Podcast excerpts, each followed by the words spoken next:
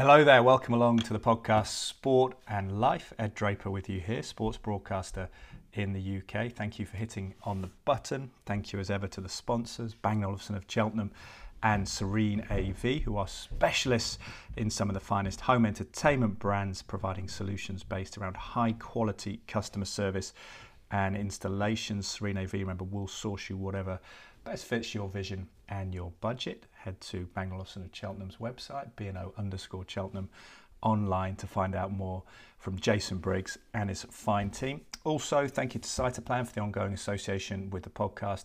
They're a food based supplement company based in the west of England. We've been taking the supplements for 20 plus years, and you can enjoy a discount associated with the podcast at checkout at cytoplan.co.uk, C Y T O P L A N.co.uk. You get 30% off your first purchase, 10% thereafter on future purchases with the code DRAPER10R. My last name, D R A P E R, all capital letters, the numerals 10 and the capital letter R. And finally, thank you to the Whole Man Academy for their ongoing association with the podcast. Uh, we're so intent on helping you to enjoy life, uh, helping, hoping to help you. We've teamed up with the Whole Man Academy and arrange for some lucky listeners to get a 100% free mentoring session with Anthony Asprey, who appeared on the podcast a couple of months ago to outline exactly what the Whole Academy does. So look up that episode. But this uh, session with Anthony will leave you feeling clearer on how to tackle any issues or challenges you're going through, especially if you ever feel stuck or not exactly where you want to be in life. Again, I think that's a common feeling, isn't it? And I've spoken to people in the past who've helped illuminate things for me, and that's an ongoing process, I think, to seek advice, particularly for us blokes don't always do it. Well, we only have five sessions to give away each month, completely free. Act fast to schedule your complimentary session right now using the link in our show notes. Thank you to Anthony for that. Thank you for listening. Onwards and upwards to the podcast. Then Todd Gleave, rugby union player, former Gloucester player, who's been out playing in the States in Dallas, Texas. So brilliant to look forward to getting cultural insight from him and what that experience has been like. So here he is, the one and only Todd Gleave. Todd Gleave joins the podcast now in, my living room. Todd, great to see you. How are you doing? Good, thanks. Thanks for having me on. Yeah, well, mate, it's brilliant. We've been speaking for a while through social media and, and messaging and everything like that, and it's good to watch your, your story lately because you, you're back from playing in Texas. They're called the Dallas, Dallas, what was the Dallas Jackals? Dallas Jackals. Yeah. How was how was that? I know you got you had injury problems, but life experience has been pretty pretty special. I bet. Yeah, it was good. It was good good fun. Um, as you said, definitely kind of a life experience. Yeah. Um, things things probably didn't work out in terms of the rugby side of things, but in terms of the whole life experience um, and living in another country, experiencing different culture, it was definitely eye opening for good and maybe not so good reasons for, for different things. Well, I was thinking about it, something we haven't talked about. We just had coffee, and uh, you said it was all right coffee. It's filter coffee, which we'll talk about your uh, stubborn rhino coffee company. So you're harsh, you're harsh judge. So I appreciate your compliment there. Um, but the the, the cultural stuff, what was the, the good and the bad? Something we haven't talked about. I realised that in Texas there was the Uvalde shooting, wasn't there, where you were out there? What did you make of, of that? Because when I've lived in the States, nothing like that happened, and then you think afterwards, oh, actually, people might be carrying around me or, or whatever. It's a different different thing. Yeah, it's de- it's definitely very kind of prevalent over there. Um, that there's a lot of things that go on throughout throughout various states. Yeah. Um, and I guess te- Texas is obviously one of the states whereby you can can't carry a gun. Um, you can open. It's an open carry. You can just have it on a holster in there. Uh, yeah, I mean, there's obviously there's rules around taking it into certain places, restaurants yeah. and things like that. Some some places you're not allowed to take um, firearms in, but we actually went to a um, a gun range, which was like a licensed gun range. You kind of go in to learn how to shoot. Yeah, you get you get taught how to do it. You, you can see all the guns on the wall, pick yeah. your pick your ammo, and you're kind of in the gun range, and and yeah, so it's like it's, rather than firing a BB gun, it was it was a well, there's been, gun. There's been atrocities happen here, isn't there? Like Dunblane, I remember Andy Murray was involved in that as a kid, the tennis player, and was was hiding in the class or hiding outside. I can't remember the detail of, of where he was, but it has happened in other countries. It's happened in the UK, but it's obviously more common in the states. I mean, what was your when you got that news of that? Was it just sort of dumbfounded? Because then it, it's weird. A lot of these things it sparked then a big argument, which rather than a sort of outpouring of grief, but that yeah, must have been there as well. I mean, there's it's obviously shocking news when you see something like that on the news, mm. um, but to to feel like you're closer to it, opposed to being in the UK where it's however many thousand miles away. It's it's more on your doorstep. Yeah. But it, like you said, it it does cause conflict and arguments because you do have people that are very pro guns and Mm. people that are very anti guns. So it's yeah, it, it causes a bit of conflict. It's one of those things in life that you just can't think about too much. People haven't got because it's. I understand living in the state. I lived in Ohio for a couple of years. Went did my masters in journalism, and you understand culturally where it came from. Particularly the people who've lived in the states for a long time, the formerly English people. It was a rebellion against the colony, and it was an idea of like everyone needs guns in case the British come back with a red arm, red sol, you know, red red jackets or whatever. And and and appreciate that sort of libertarian spirit. But it's it's just a complicated idea, isn't it? Because we know if you go out in Cheltenham or Gloucester and someone's had a few drinks, they might punch you in the face. But if they haven't got a gun, it's a very le- it's a sort of minor situation. That's what's just sometimes um, disconcerting, isn't it? If someone mentally isn't right, the ability to have a gun makes it just elevates it a little bit. Yeah, and I mean, people. I spoke to a few different people out there, and their kind of argument for it was was everyone I spoke to was protection, which I guess then spirals a bit because then everyone says, "Oh, it's for protection. It's for Yeah. protection." It's like you need a gun at home because a burglar is likely to have a gun if he comes into your home. And, So we had a guy in our team who was like born and bred Texas, had li- had lived in Dallas for however many years, um, and he he was kind of trying to explain his his theory or his his mindset behind it, and he was like, if he if he went out camping or into the sticks. Because it's such a large area and such a big place, he said if you bump into someone who you're not expecting to bump into, the nearest sheriff department is an hour and a half, two Yeah. hours away. It's wild. Yeah, it's more. There's more. It's more wild, isn't it? Like So- England's so regulated. There's Yeah. CCTV everywhere So and people it- everywhere. I- If something happens, then he's like, you need, you need to kind of, you can't just run away for two hours No. because th- there's someone there. So that was kind of his argument to, towards it. Yeah, there's kind of like a more savage underbelly, particularly in the remote states. Maybe not so much like New York and the Northeast, where there's lots of civilizations, but there's just wilderness in the states, isn't there? Texas, is, uh, there's big cities like Dallas, where you were, and Yeah. Austin, and other places, but there's also just a lot of land. Yeah, it's just such a, like you said, vast area, and a lot of it. We we drove um, for a game from Dallas to Houston, which was about four or five hours, and you're still in the same state. yeah, yeah. But for a lot of the journey, there's just Texas, how many times? It must be like a few times bigger than the UK, isn't it? yeah. I think I can't actually remember. I think it's like almost th- just under three times the size of France. Whoa! And France is three times the size of UK, surely, isn't it? Yeah. I thought, yeah. I think it's something like. I'm sure I read a stat. It was something like eight eight UKs would fit into Texas. Wow. Yeah, because suppose the UK is long and skinny, and Texas is big, almost like a square, isn't it? Yeah. I recollect. That's that's that's phenomenal. So what what did you? Because it's where wouldn't you go to the states? Because you've got the this shared language, and I know Churchill says it's a different. Winston Churchill says different, like you know, divided by a common language or whatever it is, and they say things differently than us. But what did you make of it? Visually, it's different, isn't it? Just the the colours, the size of it. And uh, there's a picture of you on your Instagram account, just a, alongside a massive monster truck. Yeah, yeah. Just every everything's so different from kind of the weather, to the cars, to the people, to the food, to p- pretty much everything. The- Yeah. The language is obviously the same, but there's so, there's even different different twangs in that in terms of You got to say trash can, not rubbish bin, otherwise Yeah, people don't know what and you're they call about. the pavement a sidewalk Yeah. And, and things like that. So it's like there's still different intricacies within it.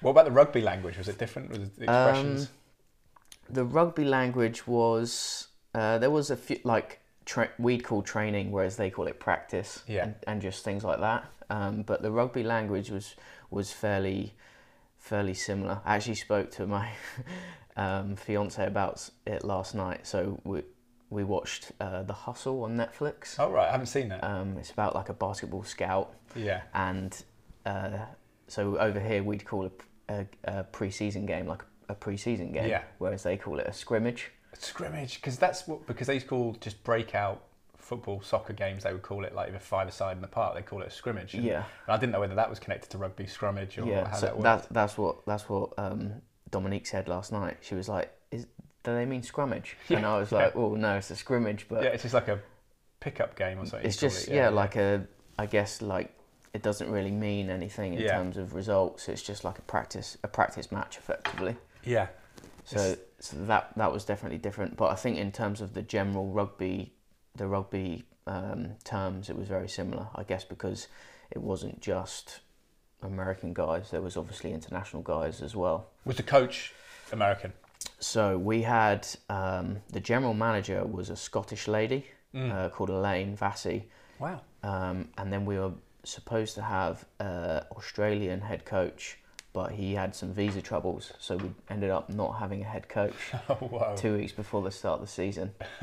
um, and then we had like a, a Welsh Fords coach, Yeah. and then the team was made up of uh, four English guys, an Irish guy, some boys from Argentina, oh yeah, of course. um, two South African guys, a guy from Belgium. So it was like a bit of a and what's the league called? The Rugby Union League. uh, MLR, which is Major League Rugby. so that's kind of riffing off the soccer, Major League Soccer kind of idea. Yeah. Yeah. So they've been the league's been going for five years, Yeah. and I think it started with seven or eight teams, and now it's grown to thirteen teams. It's expensive to run a league in the states, right? Because of the size of it and the scale of it. Everything has to be Yeah, flights. there's a lot of travelling involved, um, and just yeah, like this, just everything. There's, it's it's more spread out, so Yeah. I guess it costs it costs more to do. You don't just hop on the bus for two hours.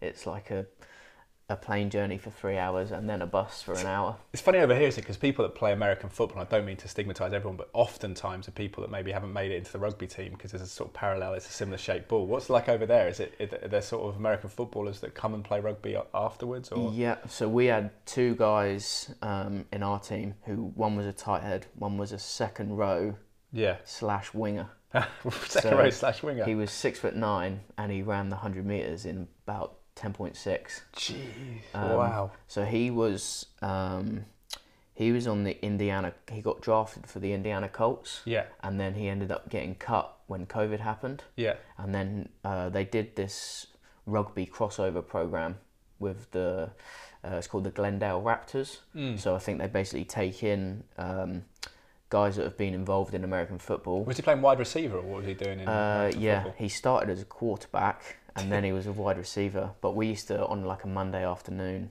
He must be a skilled guy then. Yeah, very, very like super, super athletic. Yeah. Um, but on a Monday afternoon at training, at the end of training, they'd love to just run like some some random. They called it routes. Did they? Yeah. Yeah. Right. Yeah. What? Just playing with Yeah. a rugby ball or Uh, no, uh, well Yeah. they did it with both. So, but yeah, they Yeah, to, they still loved, even though they were playing rugby now, they still loved the whole American football. Yeah. I mean, you're trying to do. You have to have big hands to ru- throw a rugby ball like you can American football. I mean, Yeah. Even, Well, he was six foot nine, so he didn't Yeah. have too too many issues. So, wow, so what was the what were the public reception? What was the crowd like and stuff? Was there a decent following for the Jackals? We had so it was the first year the Jackals had been involved, so it was their inaugural season. Um, but it was they. I think we got about four or five thousand, Yeah. which is a pretty good turnout considering. Well, you're in American football, the heartland, aren't you? This Dallas Cowboys territory. This so is the, we played in Arlington, which is like.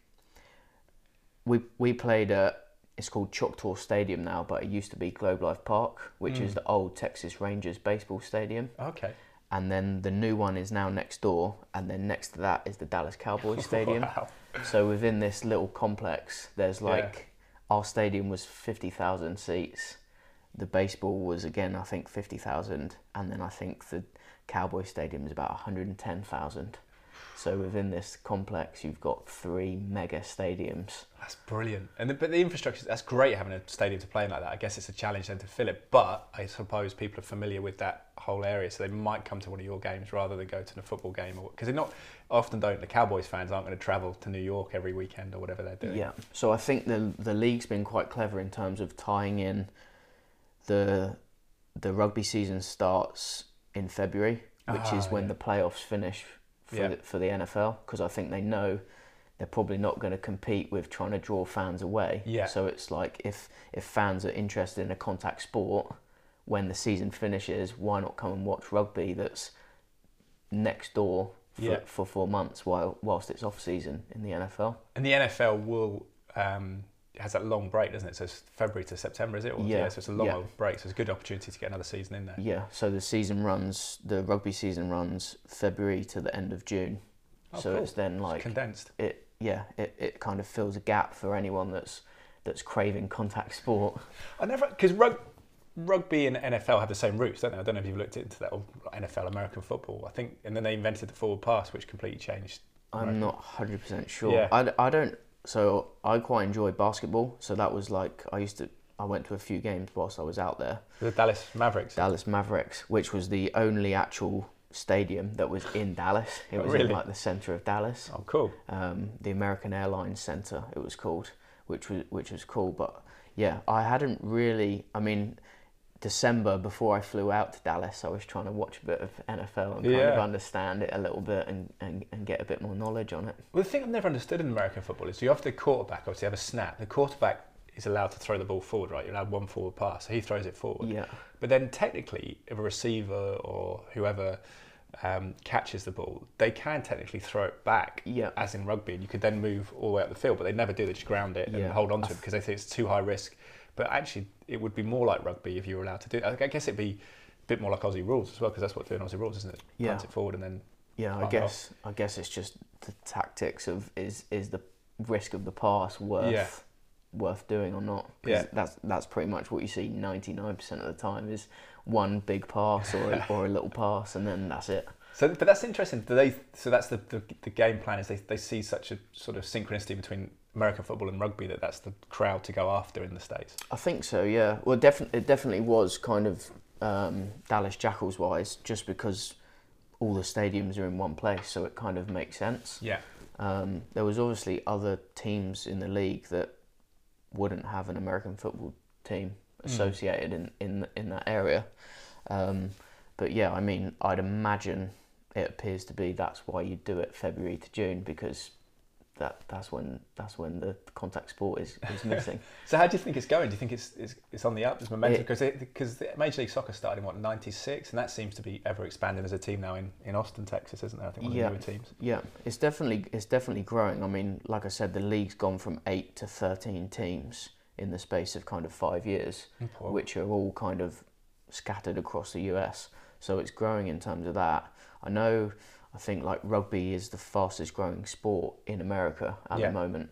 Oh, So, really? so it's definitely getting a lot of traction, and I think it just will naturally take time to get into schools and colleges, and Yeah. then, but it, it definitely appeals. And I know, um, like the USA Sevens team is very good. Yes. So a lot of a lot of um, like college kids play sevens rugby, not necessarily fifteen. they seem to produce a lot of athletes. America always has, hasn't? A lot of fast, quick, strong people. Yeah, definitely. So I mean, the the pool of the pool of talent in terms of athlete wise is is, Yeah. is amazing. It's just it's bottomless effectively And I- because there's just so so many guys that are just so so big, so quick, so strong, so powerful. And I guess because they've got such a, you'll know in Texas that high school American football is massive. And you've got all these people who are training for that. And then oftentimes they either go to university or not, but then to get into the NFL is another cut off. And there's only so many teams that play 16 regular season games a season. It's quite, I think the beauty of the NFL is how focused it is. But then there's going to be a lot of people who are talented athletes who hand eye coordination who probably could then play rugby. So yeah, it makes def- sense. definitely. The the the college and university side of of sport in America is just is just massive. Like Yeah. we we lived in a place called Fort Worth, which is like a smaller, still a big city, but it's a smaller city just outside Dallas, and that's where um, TCU campus was. And there's just thousands. Texas, Texas College University, Yeah. I think. There's just thousands of cars with just TCU stickers in the back because I think it, it almost becomes tribal in Yeah. terms of if you've been there, yeah. then it's like that's that's your team. And and some of the some of the college sides get like 60, 70,000 people to a match. It's amazing, isn't it? Yeah. I think yeah, because I was in Ohio, in Ohio State. I was at Ohio University, which got I think twenty five thousand, but in Ohio State in the horseshoe was kind of the biggest sports team in the, the state, almost as much as the the Bengals or the Browns and the baseball teams. It was getting like hundred thousand people. and It was really Yeah. hard to get tickets to get there. And you think a lot of these guys aren't even getting paid, and then if they do get any sort of payment, they get in trouble for it. And it's, Yeah. it's really like ethically, it's quite a question as well because they often get released and maybe not the most academic kids they've been pushed through. So it's Yeah. what do they do do afterwards? It's a different world, but because the appetite for Americans to embrace sport and go to sport is phenomenal, isn't it? Because in this country we've got football, then sports like rugby, cricket, boxing. I guess are sort of like the next most popular, vying for that number two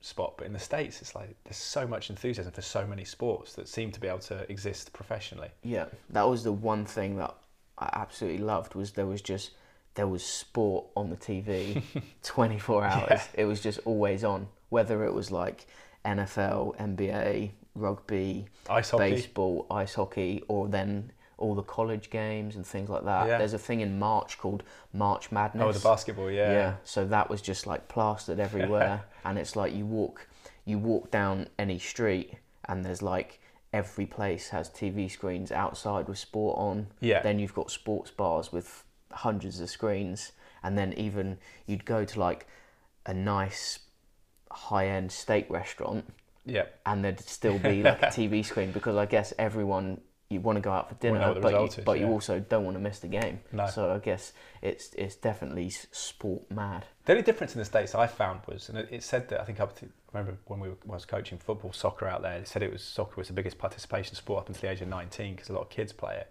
But then there was almost a drop off in all sports in the states. Once you get through high school. Is do you play like in, obviously here there'll be lots of local rugby leagues around you know the Cheltenham Tigers or whatever around, around here. Yeah. and then and, and different levels of that and different levels of football. You play Saturday football Sunday football. So you can keep playing even if you've got a regular job. Whereas in the States it almost felt like once you got through school you became a spectator rather than a participant in sport. I don't know if that's something you, you found. Yeah, I mean there was there was still local local clubs around the area in terms of rugby, yeah but yeah, I mean there was there was probably less. I mean, I think there was three or four local clubs around Dallas, um, whereas I guess like somewhere like Cheltenham, which Mm. is a much much smaller area than Dallas, there's probably five six rugby clubs just within Yeah. Cheltenham area. So so I guess yeah, there's maybe less. sort of amateur sport Yeah, I think so. Because I Yeah. guess college over here, you'd you'd kind of either play school or college or club, yes whereas there it's kind of college is the way, yeah and then, like you said, there's probably a big drop off into then a, a handful of people then go and play club yeah club kind of rugby but they then go sport. but then they fuel the professional there's so much professional sport because they're willing to go and put their money in their pocket and watch it so yeah, a, yeah, exactly. I think people would almost rather rather go and watch a game of professional sport than play on a, on a Saturday or on a Wednesday evening or a Tuesday evening or Yeah. whatever day of the Yeah, week it is yeah, that yeah. there's sport on. Yeah, brilliant. Yeah, and I do do love that. It's always great in the states going to major league baseball games or whatever it might be, or farm baseball games as well. They have that kind of like regional sort of lower level basketball uh, baseball, which is which is great.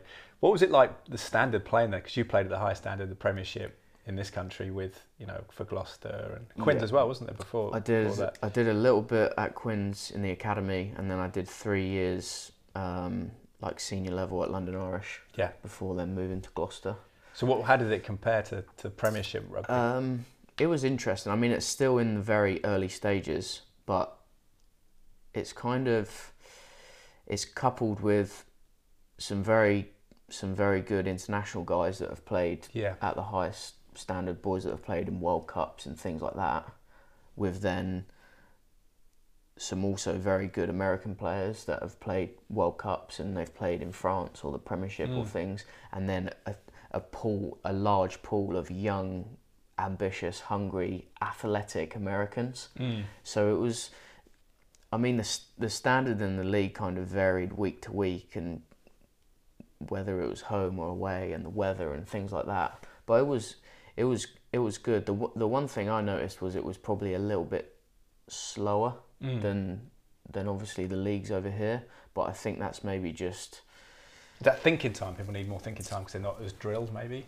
Potentially, yeah, and I think you've just maybe got you're you've got a mixture in terms of the team of, of very experienced guys and then younger guys, so it's kind of getting everyone Yeah. on the, on the same level. And you're all thrown together just for one season, whereas usually in a Premiership team you probably have a core that would be added to a couple of that people. was the other thing. So we had pretty much like a three week pre season Whoa. before you're then into games. And that's including conditioning and tactics. So and it was everything, just everything, yeah. Whereas over here you get six, eight, ten, twelve week pre season. yeah. So Mm. I guess there's just more time to get fit, drill drill everything in before. So it was kind of the first few games you're still trying to figure things out. Whereas in in the UK it's like you've done that in the first block. Yeah. Second blocks, second blocks like consolidating. Third blocks fine tuning, and then you hit the first game, and everyone knows knows where they're meant to be, what they're meant to be doing. Everyone doesn't need to worry about fitness and things Mm. like that. So I guess because this because the season is condensed, the pre-season's condensed. It's just less time, and I guess six months. The season finishes in June. Yeah. Boys go and play elsewhere, or they go back home and, and, and do what they do for six months, and then they turn up three weeks re- ready to go. What- So it's like a longer it's a longer off season.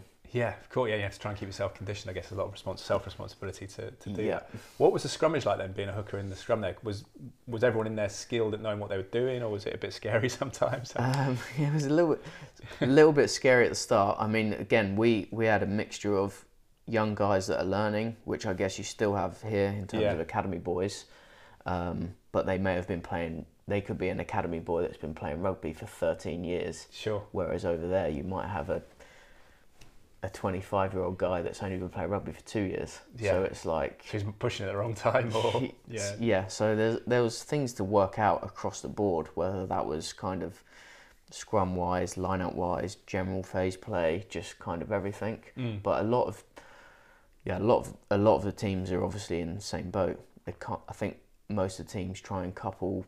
You're going to naturally have some experienced guys in in positions like the front Mm. row, which Yeah. are then helping to develop and and bring on the younger guys that are hungry to learn. I'm trying to think of things that would be very different for an American. Like I suppose fly half would be a very different concept, wouldn't it? Because you've got someone that's kicking and passing, and maybe that's not something that they get prepared for playing American football. Yeah, I mean to to be honest, it's the ball is a similar shape, but it is a very very different sport in terms of American football is like one play, Yeah, stop. a lot of people never touch the ball in American football as well. Exactly, and it might be like you've got a five, six, seven, eight second play, Mm. whereas rugby is like continuous. Like some of the back in the Premiership, I think some of the some of the sets of play were going up to like four or five minutes, the Mm. longest ones. Whereas like if you if you're doing like two minutes, three minutes sets, and you've come from an American football background, It's it's, like, Snap, quarterback throws it, yeah, ball goes to ground. And It's you've like gone for from, 20 like, seconds. an, an anaerobic sport that is purely just like one power effort Yeah. sprint, one thing like that, to then it's almost like a crossover between you Yeah. need an aerobic base, but you also need the anaerobic power. You can't be as heavy as a linebacker or Yeah. no. because you've you've got to do a powerful effort, but then five seconds later you've got to do another one and another one and another one.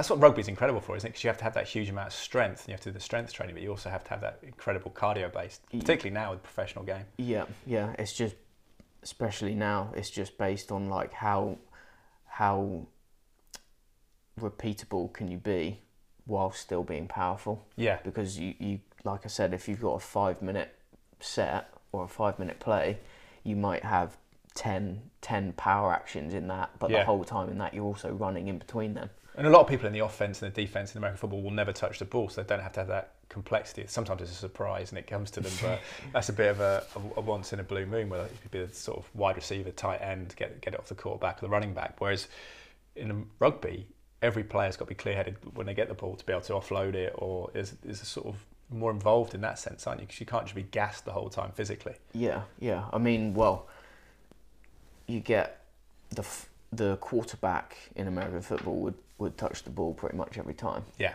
whereas the fly half might not touch the ball No. at all in a play. So it's like it's very the the quarterback pulls the strings effectively 100% of the time, whereas a fly half would in in in rugby, but not to the extent that No. it would be. You rely on someone giving you the ball. Yeah, Yeah. it's more of it's more it's 15 guys and everyone's sharing responsibility whereas mm. American football you still everyone still has their job to do but it's like yeah you might have guys that are like i don't want to touch the ball So attritional, yeah. So weird to think about that. Like it's just running into people all day without touching a ball. yeah Yeah, I mean, it's, obviously that's what American football's built upon. To be fair, kind of like a war, isn't it? Like it's sort of like your- Yeah. your foot soldiers go out and do that, and then the quarterbacks, your kind of general pulling the yeah, like Yeah. the strings. It's uh, it's good stuff. So, so you but you got when how many games did you play before you got injured? When when did that happen? I had a little bit of a nightmare i played a few games at the start then i tweaked my calf and then i was back and then ended up doing my foot. So I didn't actually play. Can't actually remember how many games I played now, but not probably a handful of games. Yeah, so you just felt like you're getting going when it. Yeah. So um, I'd like trained trained before I'd gone over pretty hard. Um, so I'd gone into this mini three week pre season pretty fit and ready to go because I Yeah. kind of knew we're not going to have much time before. Had you been playing in, in here before you went over? Uh, I stopped playing here in end of October, so Okay. I had like two months here Yeah. kind of. Well, we were we were meant to fly out in December, but Yeah. visas got delayed with COVID and things like that. sure. So I was meant to have like five or six weeks before we went, Mm. but ended up being more like eight. So it wasn't too bad. Like I just kept training, kept kept myself running, was at the gym kind of thing. It's obviously not the same in Yeah. rugby So did you get released by Gloucester in the October, and then you had to Ended up- pivot and think about what you were doing? So I ended up had um, had a contract with Gloucester until June, just Mm. gone now.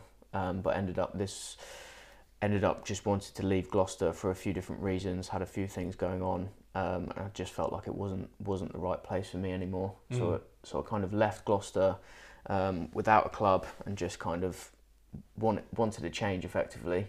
Um, and was just kind of going to leave and just kind of suss out what I wanted to do more, moving forward.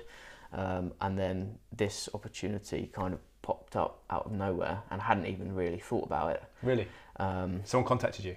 yeah, so Henry Trinder, who used to Yeah. play at Gloucester, he'd signed for Dallas Oh, cool. um, and he ended up calling me and saying, Would you want to go to America now that you've left Gloucester? And I was like, Maybe, haven't really thought about it. And he was like, Dallas, Dallas are after a hooker, so maybe get in touch and see. Cool. Um, so yeah, What was kind the financial? Offer? How did the offer compare financially for you? Um, it's considerably less, but it was A life choice. it was a life experience, and everything was kind of covered. So like flights flights were included, accommodation was included. There was no Oh, bills okay, whilst you're out there. Yeah. You got a car for whilst you're out there. So Wow. it was kind of like Did they give you health? Obviously, because health insurance is big in the states as well. so we got uh, whilst you're playing or training at the club, you're covered by private medical, and Yeah. then outside of that, I just had to get like a good um, travel insurance, Yeah. so that if anything happened, you're obviously abroad, it it, Yeah. it comes under that. Because I think um, ended up having to do quite a bit of research into it. I don't think you can get uh, like American private health insurance unless you're like an American citizen. okay. Um, Or you have a visa, sort of fixed visa or whatever. had a yeah. visa, but it was like, yeah, it was it comes under like a sport sporting visa, so it was slightly Yeah. it was slightly confusing. When I was there, I, had sort of- I think I was on a different program because if I'd stayed in the states, I could have become a resident because I'd been on a college visa, and then that was the insurance was covered by the university scheme. And then I remember phoning a guy in Cleveland and on the phone in like 2005 and just saying, he said, "Yeah, you're insured now." So I was like, I didn't have a clue what it was. I was only like 23, so I didn't really care at the time. But Yeah. now looking back, it's difficult. It's another thing of the cultural comparison of. Uh, you'll become a dad soon, so congratulations. Yeah. But raising a family in the states with the sort of healthcare stuff does slightly change the dynamic because again it's it's you know you realize how things are relative culturally about what people's opinions are but a lot of my american friends as liberal as whatever they were were very against national health care and the idea of that was just incomprehensible that you'd pay money for someone else to have health care that was the way that they often perceived it. But yeah just the, when i was living there i was thinking now if i had a daughter and a wife as i do and then if I got ill or if you get in a car accident, even if you're insured, they only pay 90% of it. So you might have a bill of like $10,000 if it's a $100,000 operation. It's, yeah, there's different, it's a different way of looking at life, isn't it? yeah, it is. It's hundred percent. I think people in the UK probably take the NHS for granted a little bit. Yeah, especially terms- A&E and stuff. Yeah, in terms of just having that there if anything is an emergency or, or you do need anything done. But I know, yeah, like private, some some guys spend like a big amount of their monthly salary on private private Mm. health insurance just because I guess you, you build it up and it's it's good to have it there in case. Yeah. Hopefully you don't ever use it, but if you do need it for, for something, it's it's there to use. But I know it's like mega mega expensive because we we ended up having like a baby scan whilst we were out there, which we Mm. had to pay for, um, and then we because we were coming back in June, we knew like we, we weren't actually going to have the labour out there, Mhm. but they they kind of run you through all the costs, and it was just like this is the cost for labour, this is this, this is this, and then it was like there was a lot. And that's uninsured, or is that covered on the insurance? that was uninsured, so it was like what you'd have to If what you- you'd have to pay if you didn't have any effectively if you didn't have any insurance. And then it was like if you wanted gas and air, that's extra. If you wanted this, extra, extra, Man. extra. And And you have to I make those decisions in the middle of a labour, like that's that's just like a standard one without any complications. Yeah. So I guess like Who's going to say no if your wife's there, like kind of screaming? You're not going to be like, no, no, we haven't budgeted for this. It's not not part of it. Wow, it's wild. so yeah, it was it was interesting from that How, point how much was it then for regular labour? I think um, in terms of like the scans leading up to it, and then like labour and, and bits like that, it was about twenty grand. For, but then Twenty thousand dollars. Yeah, But but then 15, 16,000 pounds. but then you've got like if you want any pain relief, that's extra. If you want this, it's extra. So I the mean, it average could salary's not that high in the states either, is it? So it's not like you're going to easily cover that. No, no, no. It's um, yeah. I mean, it's interesting. I found some things over there, in terms of like salaries. Some things were very cheap. Some Mm. things were super expensive. So like, uh, petrol, for example, or gas Yeah, gasoline. was um, it obviously went up whilst I was out there, but it Mm. was it was like one dollar. One, it was like one dollar eighty for a gallon. Yeah, gallons. How many liters? Like six liters? is? Yeah, but so I didn't realize this. An American oh, gallon Oh, right, is apparently different to a UK so it's gallon. smaller because Yeah. an American pint is smaller than the Yeah, British pint. yeah. Because you go to a pub and you're like, "What? This isn't a pint. It's like 480 milliliters versus 540 or something." Yeah, yeah, for a but- pint. but a, a gallon was less than what a liter is over here, and obviously in dollars. Oh, right. So it was like super, yeah. super. It obviously went up whilst whilst I was out there. yeah, But it's still like a sixth of the price. Or something. yeah, things like that were super cheap, and then like junk food was was very cheap. Yeah. But if you wanted to eat healthily, it was actually very very expensive. Yeah. So organic meat or whatever. Yeah. things like that was was super expensive. But if you wanted Twinkies or or anything Yeah. like that, it was super cheap. I think they're getting a bit of trouble with that, aren't they? Yeah. Well, we are as well, to be fair, with our obesity and type 2 diabetes and Yeah. everything. But you see where, what the road it leads you. Yeah, it's a different different experience. So what, what do you feel like now? Because you're becoming a dad in September. It's brilliant, brilliant news. What's your What's your plan? Would you go back to the States? Would you take the family back? I have another. Um, I signed like a deal which was like plus, it had plus ones in, so I Mm. could just I can just keep activating to Oh, keep cool. going back. Um, so yeah, we're, there's been, there's been a lot of change though in terms of obviously got injured and had operation whilst I was out On there. the toe, isn't it, this year? Yeah. Um, so at the minute, I'm obviously not fit. Then obviously a baby's on the way, um, and then at the they've just appointed a new general manager. So there's a lot of change going on. So I'm not really too sure at the minute where we kind of stand. Yeah. Um, so yeah, I've got obviously the coffee side of things. Yeah, stubborn rhino. So Yeah. how long's that been going for? Um, started in lockdown, um, just because we were kind of off training, so I had a bit more time Yeah. originally wanted to do a shop, but with how COVID was and everything was kind of outside and Mm. things like that, I was I kind of wanted to build something that if COVID happened again, it, Yeah. it wouldn't just completely shut down. Um, so we kind of went in down the events event side of things, Yeah. um, and we've targeted that like uh, quality and, and kind of doing things very very well. Um, Because it's a competitive market, isn't it? It's a lot of coffee places. there's a lot of coffee places, yeah, but we, we've kind of tried to kind our niche is that we, we're using very good machines. All all the coffee beans we use are freshly roasted. Um, we've got like some good like sustainable policies in place in terms of we did Cheltenham Sevens at the weekend. Yeah, because um, a guy called Jack Patella Yep. organises that, doesn't Yeah, he? Yeah, yeah, he's, a, yeah. he's, a, good, guy. Samoan guy, yeah. Yeah. Good fun. Um, so we did that at the weekend, and then all the coffee grounds that get used, I then recycle with some people in Prestbury. At like Ah, local, okay. they get used on allotments and things like that. Awesome. So we're trying to make sure we're we're working towards trying to trying to be carbon neutral, so that everything, all the cups are recyclable, things like that. All Yeah. the coffee grounds then get reused on allotments, and they don't just get thrown away. Amazing. So, So this is how, how long have you been thinking about this? Because you seem very astute. Because you're only 27 now, yeah. and you've been a professional rugby player. But it's in a, I don't know if your Wikipedia page is correct, but did you do an internship or work at a marketing company or something? Is that I did. correct? I did a bit of that for my dad's company, which is based in London. Yeah. Um, So yeah, I mean, Because it seems like you've been thinking about dual careers and stuff for a long time. Whereas I've had on the podcast a couple of years ago Gareth Evans, who played at Gloucester Yeah. and then went down to Wales to play, and he's just retired, I think, from the game. And we're going to Yeah. get him on again soon, which will be great to have a conversation. But he was 27 here a few years ago and wasn't sure what his next step was going to be. But it feels like it's a real prudent thing to, to be thinking about because it's not not the Yeah. longest career. And I'm sure you get paid well in rugby, but it's not Premier League football salaries that you can live on forever. Yeah, hundred percent. And I mean, when when I was younger, like 17, 18, 19, just kind of starting out, rugby is kind of that's all you want to do. But every everyone you meet in kind of higher positions, CEOs, things like that of a club or any any Yeah. kind of business, would always say, make sure you got a backup plan. Make sure you got a backup plan because like you, could get injured the next day Yeah. and you can't play. Yeah. And I think a lot of boys probably take that as, I like I'll do that.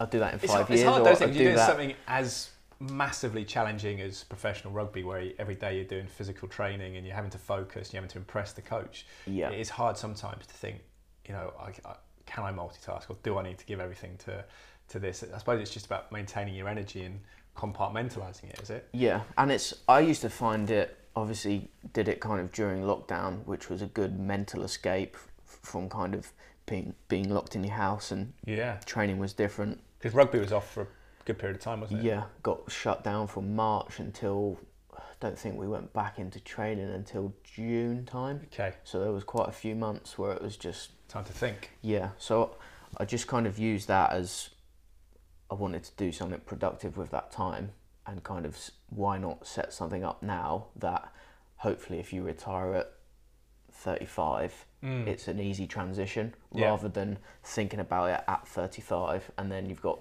5 years So who's doing? Who's manning the like the Cheltenham Sevens this weekend? Have you got like a sort of management team to go out there and do the actual making the coffee, selling the coffee? So I was I worked it this weekend Did just because I've I got back a few weeks ago and I haven't done any events for a while Yeah. so I was like I want to get involved. was it good fun? There's a lot of people camping up there. I drove past. Yeah. It, it was good. It was good fun. We were there kind of Friday afternoon, Saturday, all day, and then Sunday morning. So there was a there was a lot of hungover They can people. rush on for coffee. yeah. Saturday morning and Sunday morning. um, but yeah, we've got we've got a great team of kind of baristas that we kind of book in for. We've we've got a few different setups. Is that a profession now? So it's not just getting people to man a, a service hatch. You're actually getting people who are trained baristas. Is that is that kind of like a category that you can go to a website and employ people? Um, you, there is agencies and things. We try and use, um, we try and use the same people, and then we do like in-house training so that we know everyone's at a certain standard. It makes a big difference, doesn't it? Because obviously I worked in fit pubs and stuff when I was a kid, and you just think when you get now, you get like a 17 year old behind the bar or something, and you just like, you say, my wife wants a latte, Yeah. and then it just comes back, and I'm not sure what it is, but he obviously doesn't drink coffee. He's got no interest in coffee. It's just Yeah. a different a different thing. But having Yeah. that niche of these are professional people who know what a good coffee is and are trained Yeah. in it. That's a big a big difference. Yeah. So we we we use like they're called La Marzocco machines. Okay. So they're like very good, expensive coffee machines. But like you said, there's there's no point having a great machine and, and putting someone on it that doesn't care Yeah. or, or doesn't know what they're doing because it's then it's, Well, it's doesn't then- like you've got to like coffee, haven't you? I think. hundred percent. But it's like a football player, someone that's never played football, but you getting them a three hundred pound pair of boots. It's not just going to make them good No, at football. no, exactly, yeah. So we we try and make sure we've got like a passionate team that care. It's, it's it can be fairly long hours, but it, it that was the other thing that I kind of found. If you if you have a shop, you kind of your footfall is your footfall. And it's certain times of day. You are where you are. You get your regular customers, Yeah. but if you're working there, you go to the same place every day. It's the same machine. It's Yeah. the same people. It's the same view, which is great because you, you you're gonna have some some great conversations and meet some great people and and be comfortable in that environment. But in terms of the event side of things, you get to go to different places Yeah, everyone's excited because they're going for a day out. different whether Yeah. that whether that's we did ch- the race week at Cheltenham Racecourse. Did you? Then we're doing um, How much do you have to pay? To, it's a lot of money to get on the race course for that. um, so that we just we just do a percentage fee. So they basically take a percent of what we take. oh, wow, that's good. So you don't have to pay a big amount up front to, to So get that. so there's no kind of upfront fee, Brilliant. um, which is great. And then we do we're doing like Blenheim horse trials, the big Is feast. that Blenheim Palace? Is it? yeah, Yeah. the big festival, um, and then which is like at the big Is that the guy from Blur that said that, or is it the Um, Big Feastival? Is that Alex James. Alex James. Yeah, okay, yeah. Um, but I think like Stereophonics are headlining one Really? night, Anne Marie's there, so it's like a food festival that's then grown into hybrid music Do people festival. come for a coffee a lot? Because there's always a stereotype that people drink beer more than anything at those events. do they, it's there's a lot of like kids and things like that. So Yeah. so it's um you, you get a bit of Iced everything. coffee. And yeah, iced coffee definitely when the weather's hot. But I think like during during the day it will naturally be more soft drink based, Mm. coffee based, cold drinks, and then probably once it turns three, four o'clock it will transition into a slightly more alcohol based. Well, it's funny when you get older because obviously growing up, had enjoyed beer and and what- have glass of red wine now. But for me, I always said to people, right now it'd be a lot easier to give up alcohol than it would caffeine. A, because I work shift work at Sky, but B, Yeah. just because I enjoy coffee. Whereas beer, I love the first taste, but I feel ropey after two pints. You know what I mean? That's the Yeah. thing. It's just my- body just doesn't process it well. Whereas caffeine. Just love that buzz of a good coffee and Yeah. get kind of high, which I don't really understand decaffeinated coffee as much because it doesn't taste quite as nice and it doesn't give you that buzz. But um, Yeah. maybe there's a placebo effect that you can imagine it's caffeinated and do it. Yeah. Well, and, like decaf still has some caffeine in. Yeah. It's obviously been removed. So you But just drink a lot more coffee. yeah. Yeah, I guess you can, and and I guess if you if you fancy it, you like the taste of coffee, and you fancy coffee, and it's later in the evening, yeah. a decaf's an, an an option. I saw on your Instagram account you- you're advocating coffee naps, aren't you? Which is one, Yeah. one that I should do actually because I often have, I have a nap this afternoon because I'm on a late shift down in London, and I'll. Uh, so that's you have a coffee and then you go straight to sleep Yeah. and wake up 20 minutes later. Yeah. and it gives you And that you- extra high. Yeah, you've got the buzz of the coffee, and and obviously the power that you've just got from the nap. Yeah. So, So, so this was like, this is brave. So you were like 25, 26 when you did this. yeah. Did you go and get a big loan to start off with? How did it work? Uh, no, just kind of use use my savings, um, and then I was lucky enough that my my dad gave me a tiny bit of money because he said he'd kind of rather help me help me set it up Yeah, and, and me and me paying back than me go and get a loan with interest rates and things like that. brilliant. Um, so yeah, I just kind of used my savings. It built.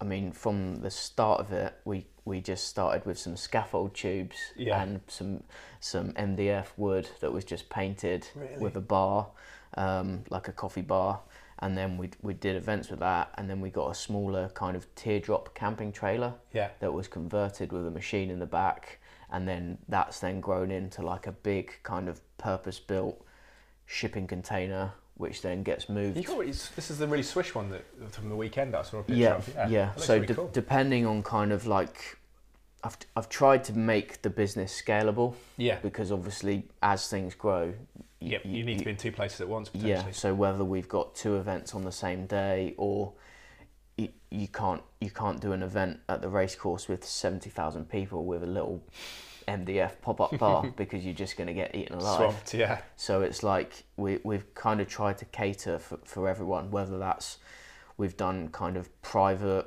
um, like product launches and things like that. We did an event for Range Rover when the new Range Rover came out. Oh, you got you drive a Range Rover. a- Was that was that synchronised with that at all? or- It wasn't a freebie, but no, no. They help you out there, did they? uh, no, no, we actually actually got that before we'd got this event. And you've got the marketing on your, you got the stubborn rhino on you. Do you think that helps? Because Yeah. there's a there's a barber who I know, there's a couple of Turkish guys who run MW Wolf Barbers in Montpellier. Yeah. And he's got a car with all the the, li- the livery on. Yeah. And I wonder sometimes whether that does help in a way. In the digital age, it sounds like we were obsessed with digital marketing, but actually, physically seeing something makes you think, what's that? And Yeah. then you kind of maybe Google it, and then you go to the digital page and find out what it is. So we actually got a staff member through the through the uh, branding on the car because uh, she she, go- she saw the car with the branding and she googled she was like that's a cool car googled what Really? stubborn rhino was and then she was like oh I need a summer job and ended up applying So, are you employing people on staff contracts, or are they freelancers? um, it's mainly freelancers. We have uh, two two people that are on.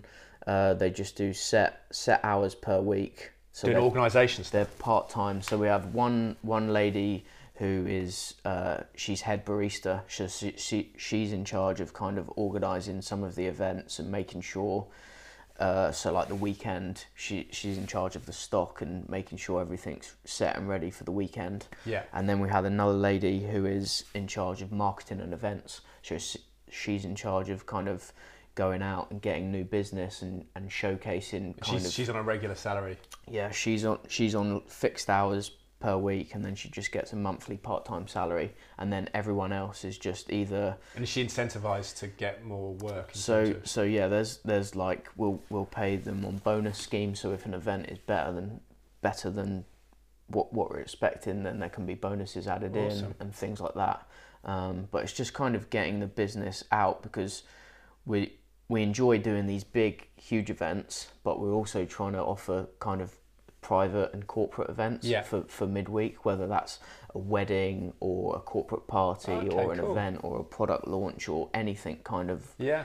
along. So how would it work on if someone wanted to employ, say, Stubborn Rhino for a wedding? Would would it be a profit share again, or how would it would it be that you, that you Um, did it for free? You, you showed up and then you just took the money, or So a wedding, because most people at weddings don't really like it to, they don't normally like payments. It's normally Mm. prepaid. yeah. So we'll just quote based on how many people are going to be there. Oh, so it'd be like when you buy alcohol for a wedding. It'll be like buy Yeah. you buy the you pay you for the coffee, but you just rock up and do Yeah, a so- proper barista. so we'll just set all the all the bar up with the machines and then put baristas on it, and then it will just basically operate as either they pay for a set amount of drinks Yeah. or they can have it as an unlimited service. Yeah. So we might be there for three hours serving, and they can have anything from kind of flat whites to decaf coffee, Yeah. teas, hot chocolates, anything kind of along along them lines. So it's then- like it's a fee for bottomless coffee kind of thing that you. uh, we normally try and quote things based on unlimited because it's just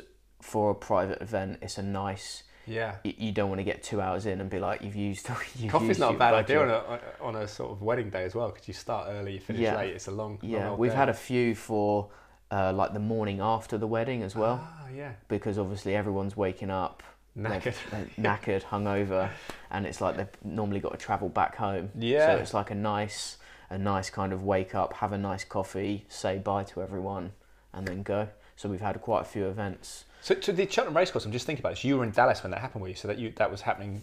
I was, being there. yeah. That must be a cool feeling to think that the company you started is working while you're Yeah, away it, w- it was it was good. It was um, slightly stressful at times, and it was actually tricky. When when I was going, I was like, "This will be all right" because I'm fairly organised. But yeah. it because of the time difference, it was actually much So much eight harder. hours? Six, Six hours. hours.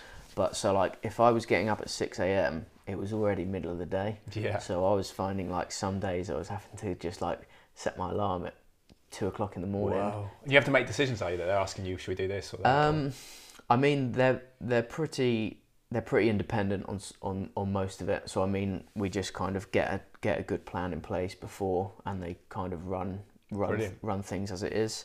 But some things, if some some sometimes I'd have a call with someone at nine a.m. UK time, which would be three a.m. So it was like yeah, sometimes I Getting was your brain to to function. get up that in the middle of the night to have a call and then go back to bed. It's good preparation having a baby, So actually. yeah, to be fair.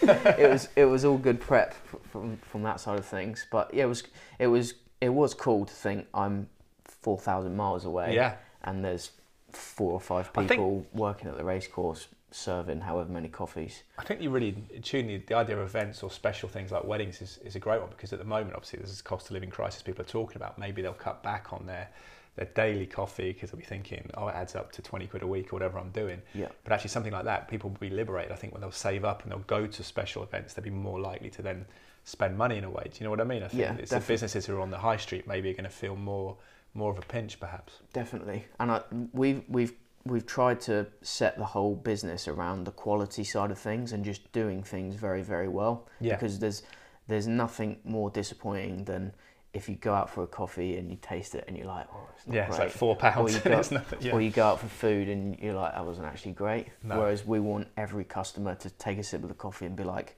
that's actually yeah, great. That's you don't, great don't want to think, oh, I could have made that better one in my cafetière at home Yeah, or, or whatever it's ex- yeah. exactly. So you, if you, how long have you been a coffee lover for? Um, quite a while now. I mean, 27. I probably got into it.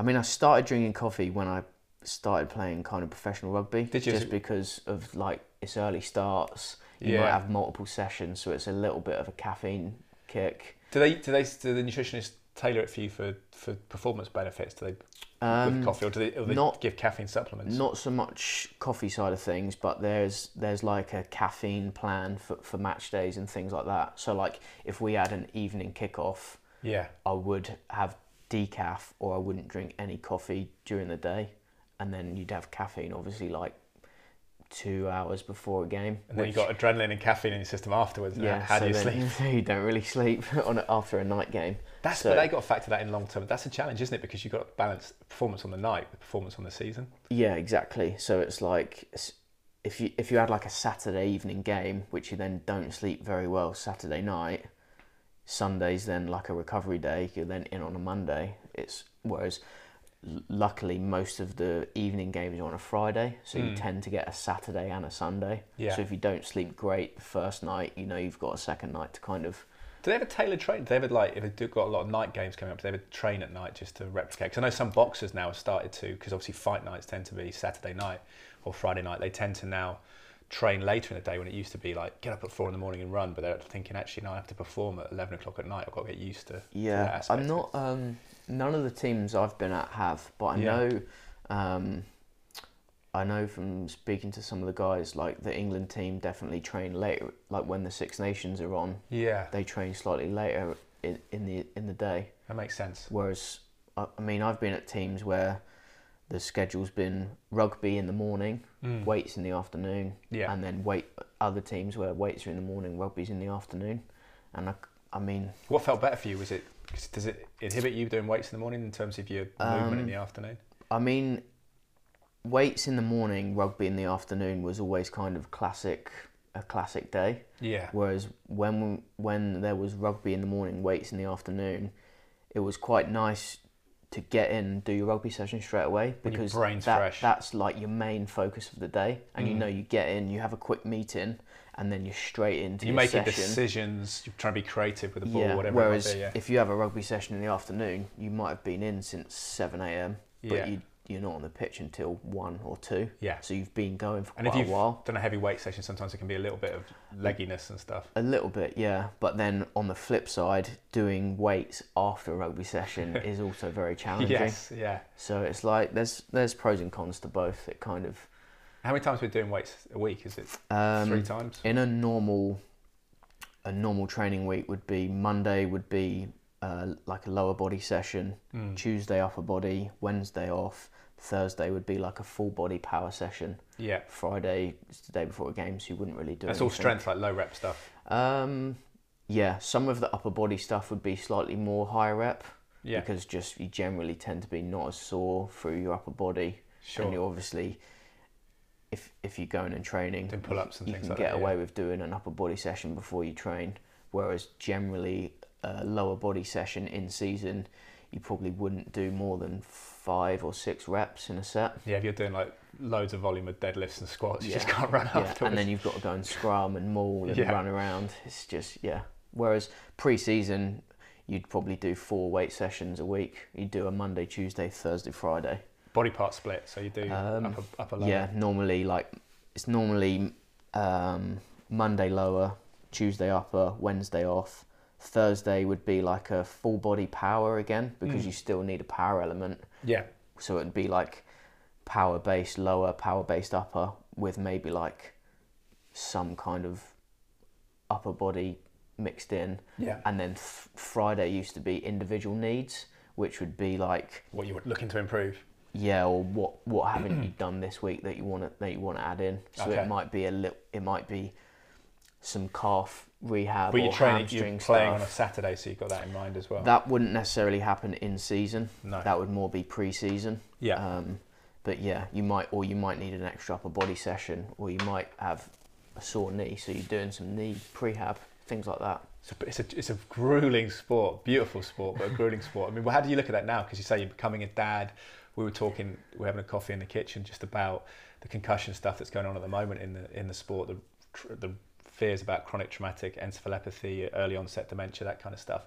Do you look at it as have you got a time limit for how much you want to play rugby for? If you, I mean, I guess it's liberating to have the business burgeoning because that gives you a a sense that you can enjoy rugby rather than kind of be anxious about what's going to come next? Yeah, um, not really. I mean, I'm trying to just kind of take take things as they come. Um, l- like I said earlier, you never really know when when the end Yeah. of your career. It might. Some people play till 35, 36, longer Yeah, if their body's fine, or you see some guys retire 25, 26, anytime really. Well, yeah, and the point, yeah, people talk about you've been thick of the action in the scrum in rugby, but I think the, the old adage is we're all we're all going to die, aren't we? So you got you got to choose how you live while you're while you're here and while you're young, like Yeah. you are. It's it's making the most of life as as well as maybe a nod to the future and health and longevity. Yeah, and just just enjoy it really. I mean, like you never you never know when you might play your last game, so just and that that is kind of that is the roller coaster of sport. You have highs, you have lows. You just you've got to kind of enjoy it as you go. And does rugby enable you to financially to put the money back from the business into the business, and then you can live off your kind of rugby money? Is that how you balance it? Um, that was that was what I'd kind of done. Yeah, the the rugby money I'd kind of tried to save and, and put aside for family things and business things. Um, and then yeah, I've been lucky enough at the minute that I haven't really had to.